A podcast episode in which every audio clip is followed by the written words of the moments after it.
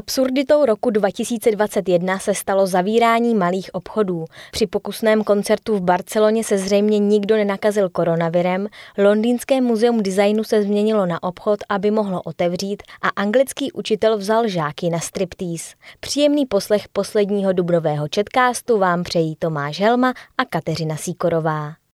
Pro someliéry je ztráta čichu a chuti po COVID-19 pohroma. Ve vůni pyrenejského bílého vína jsou cítit tóny exotického ovoce a čerstvých citrusů, ale someliérka Sofí Palasová musí poté, co prodělala COVID-19, těžce bojovat, aby jemný závan ananasu rozeznala. Stejně jako mnozí další, i ona při nákaze koronavirem přišla o chuť a čich. Pro ní jako profesionální ochutnávačku vína to ale byla noční můra a svůj vytříbený jazyk a nos pak musela znovu tvrdě trénovat, napsala agentura Reuters. Bylo to jako ocitnout se v černé díře, děsivý pocit úplně ztratit tak důležitou věc, popsala Palasová své pocity ze ztráty čichu a chuti. Víno jí v té chvíli nepřinášelo žádný pocit, zážitek ani potěšení. Jediné, co jsem byla schopná vnímat, byl alkohol a kyselost, vzpomíná someliérka. Její příběh ukazuje, že pandemie může pro některé profese znamenat skutečně existenční ohrožení a netýká se to jen vinařů a someliérů, ale třeba i šéf kuchařů, výrobců parfému či čokolády a dalších, pro něž jsou vytrénovaný čich a chuťové pohárky nezbytným pracovním nástrojem. Francouzský vinařský průmysl si kvůli tomu dělá starosti. Enologové, jako je například Palasová, jsou totiž odborníci s potřebným vzděláním, kteří vinařům pomáhají v klíčových fázích výroby, jako je destilace, míchání nebo lahvování. Svaz enologů mezi svými členy udělal průzkum, v němž odpovídalo 2600 lidí. Z těch, kteří prodělali COVID-19, více než třetina uvedla, že nemoc ovlivnila jejich schopnost dělat svou práci. Šéf svazu Didier Fayez řekl, že se združení obrátilo dopisem na prezidenta Emmanuela Macrona a premiéra Žána Castexe s prozbou, aby someliéři a vinaři mohli dostat přednostně očkování proti COVID-19, což by jim v mnoha případech mohlo zachránit živobytí. Když profesionál ve světě vína ztratí čich a chuť, je to podle Fajese stejné, jako by hudebník přišel o svůj nástroj. Palasová se snažila svůj drahocený nástroj získat zpět tréninkem. Co chvíli v kuchyni čichala ke koření, vanilkovým luskům a kávovým zrnům, aby se její nos opět naučil rozeznávat pachy. Teď už základní vůně ve víně pozná zase snadno. Jemné podtóny ale stále dělají potíže. Podobné drama a boj s necitlivým nosem zažívá i výrobce šampaňského Charles Filipona, kterého loni v říjnu museli lékaři kvůli těžkému průběhu nemoci COVID-19 na týden uvést do umělého spánku. Po probuzení zjistil, že jeho tak důležité smysly jsou z části ty tam. Během rekonvalescence si 58-letý vinař, jeho šlahve se prodávají až za 600 eur, uvědomil, že rozeznat vůně ve víně je pro něj neobyčejně obtížné. Aroma červeného ovoce nebo bobulí vnímat dokáže, tóny mandarinek nebo zralých citrusů ale ne. Letos na jaře to pro něj byla velká překážka, ve chvíli, kdy se začalo s procesem tvorby kivé pro nový ročník šampaňského a bylo potřeba namíchat několik vín dohromady. Ačkoliv chuť a čich jsou z 90% zpět, vinař odhaduje, že mu bude trvat ještě nejméně půl roku, než se zase plně vrátí do kondice.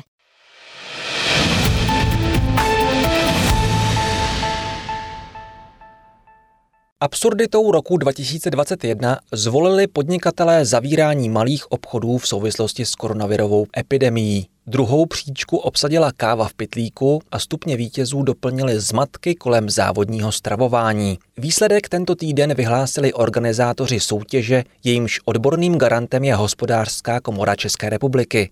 Letošní ročník ankety ovlivnila koronavirová epidemie, která podle odborníků přinesla také řadu těžko pochopitelných administrativních opatření. Například drobní živnostníci si podle organizátorů kladli dotaz, jaký protiepidemický smysl dávalo zavření stovek drobných železářství, obchodů s oblečením nebo třeba kancelářskými potřebami, kam přichází najednou několik málo osob a přesunutí prodeje všeho sortimentu do obřích internetových obchodů, kde se při vyzvedávání na jednom místě hromadily desítky lidí. Připomněli i otevřená květinářství v době, kdy byl zákaz svadeb a veškerých akcí. Za grotesku označili výjimku, která platila pro prodej zbraní a střeliva, když dětem nebylo možné vybrat oblečení a obuv. Poukázali i na zákaz prodeje všech nápojů sebou do kelímků, což mělo zabránit popíjení na veřejnosti. To, že si lidé berou kelímky a jdou na náměstí, je spojeno s pivem nebo s vařákem. Nealkoholické nápoje, jako například kávu, si ale lidé berou spíše cestou do práce, takže potenciál zhlukování tady viděl asi málo kdo, uvedli organizátoři. Zákaz stravování v závodních jídelnách nevydržel sice ani jeden den, ale tím spíš je podle pořadatelů ukázkou absurdnosti některých vládních postupů. Anketa je součástí podnikatelských soutěží Firma roku a Živnostník roku. Jejím smyslem je snaha o zlepšení podnikatelského prostředí v České republice. Absurdita roku má za cíl upozornit na zbytečné a často nesmyslné administrativní povinnosti a nařízení, které úřady ukládají podnikatelům.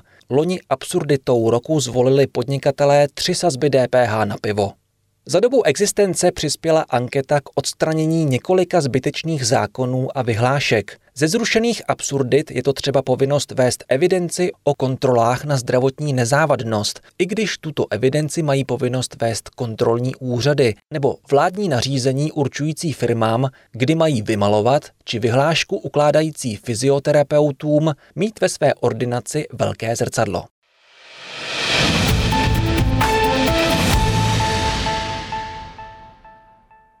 Ve většině muzeí není možné sahat na exponáty nebo je dokonce kupovat.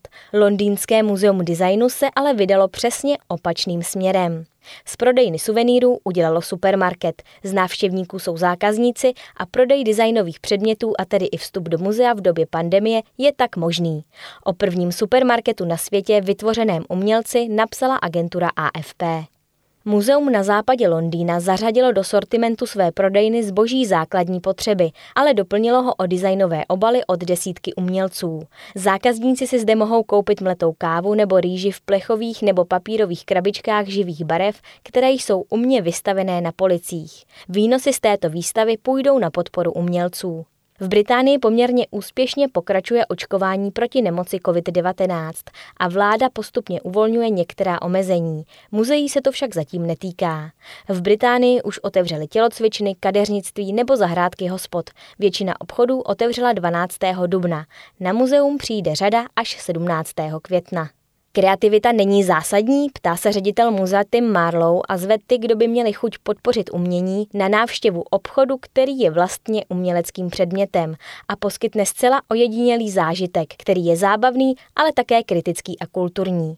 Ceny v muzeu jsou podle ředitele srovnatelné s běžnými cenami na trhu, ale přidaná hodnota spočívá v tom, že zákazník ví, koho podpořil. Kvůli pandemickému uzavření kulturních zařízení přišlo muzeum o 92% svých příjmů. Nad vodou se drží díky vládní dotaci ve výši 3 milionů liber, což je asi 90 milionů korun. Tim Marlow jako částečné řešení vymyslel a realizoval tento koncept muzea obchodu. Chci ukázat význam muzeí. Neomezujeme se jen na představení, naším posláním je hledat a prezentovat řešení problémů, kterým budeme čelit po pandemii, uvedl ředitel muzea.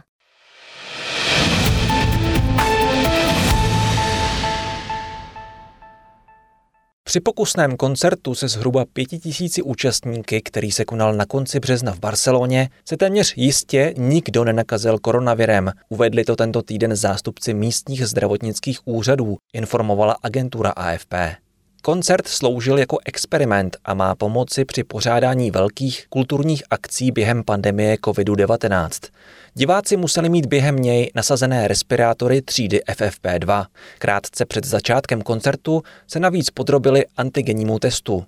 Nic nenasvědčuje tomu, že by během akce došlo k přenosu koronaviru, uvedl epidemiolog Josep Maria Libre. U účastníků koncertu se během následujících 15 dnů potvrdilo 6 případů nákazy koronavirem.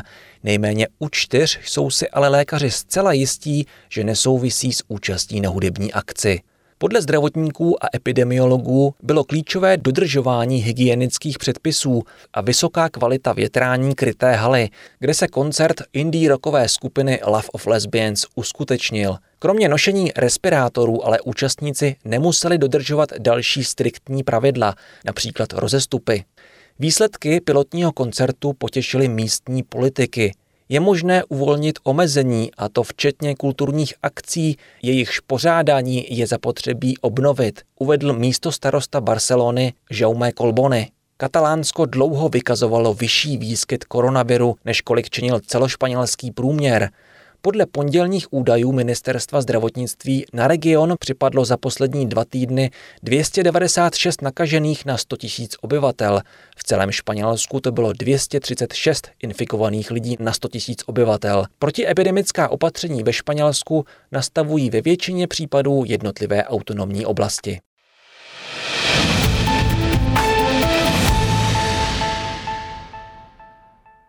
Tříletý zákaz výkonu učitelské profese si vysloužil učitel informatiky ze soukromé školy v severní Anglii, který se na školním výletě opil, vyhrožoval studentům a některé z nich vzal na striptease. Kvůli nepřijatelnému chování při výpravě do Kostariky v roce 2019 o tom rozhodla přestupková komise, napsal spravodajský server BBC. 55-letý Richard Glenn, který na škole Longridge Towers od roku 2007 působil jako vedoucí pro studenty závěrečných ročníků, se v červenci 2019 vydal se skupinou žáků od 16 do 18 let do středoamerické země na školní výlet. Po šesti dnech ho však vedoucí výpravy poslala kvůli špatnému chování domů. Podle komise toto chování zahrnovalo popíjení alkoholu se studenty, ačkoliv některým ještě nebylo 18, vyhrožování jednomu ze studentů, že mu ukopne hlavu a dalšímu, že ho zabije. K jinému se choval agresivně a následně ho políbil na čelo s tím, že je v pohodě. Jednoho nebo více studentů vzal do striptýzového baru. Agresivně se choval i k vedoucí výpravy, když se mu snažila pomoci do stanu. V jednom z hotelových pokojů se obnažil před jinou ženou, ačkoliv komise v tomto případě dospěla k závěru, že čin nebyl provedený se zlými nebo sexuálními úmysly. Podle komise Glenovo chování vystavilo jednoho nebo více žáků v jeho péči riziku, a to za situace, kdy se nacházeli daleko od domova v neznámé zemi a spoléhali na něj, že se o ně postará. Glenn přiznal, že bylo jeho chování nevhodné a neprofesionální. Dodal také, že si kvůli opilosti nepamatuje, co přesně se stalo, ale popsané chování nepopírá.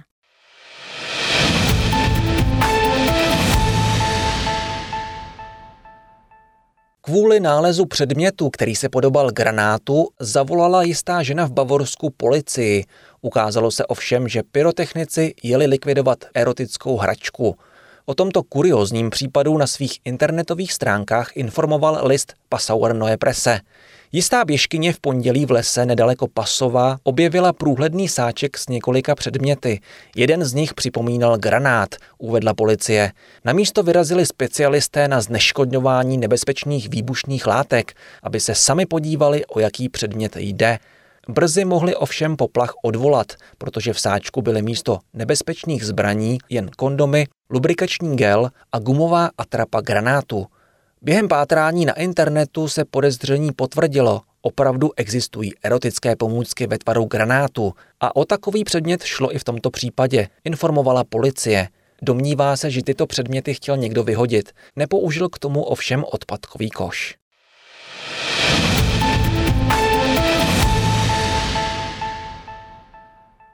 A na závěr pozvánka do Akademie ČTK, vzdělávacího centra České tiskové kanceláře. V květnu se pod dohledem zkušených lektorů můžete zdokonalit v komunikačních dovednostech, naučit se, jak vést rozhovor nebo jak efektivně používat Twitter. Navštívit můžete také kurz tvůrčího psaní nebo kurz o právu v PR, marketingu a médiích. Podrobnosti najdete na webu Akademie ČTK, tedy www.čtk.cz lomeno akademie pomlčka ČTK. Další četkást je u konce. Těšíme se opět za týden.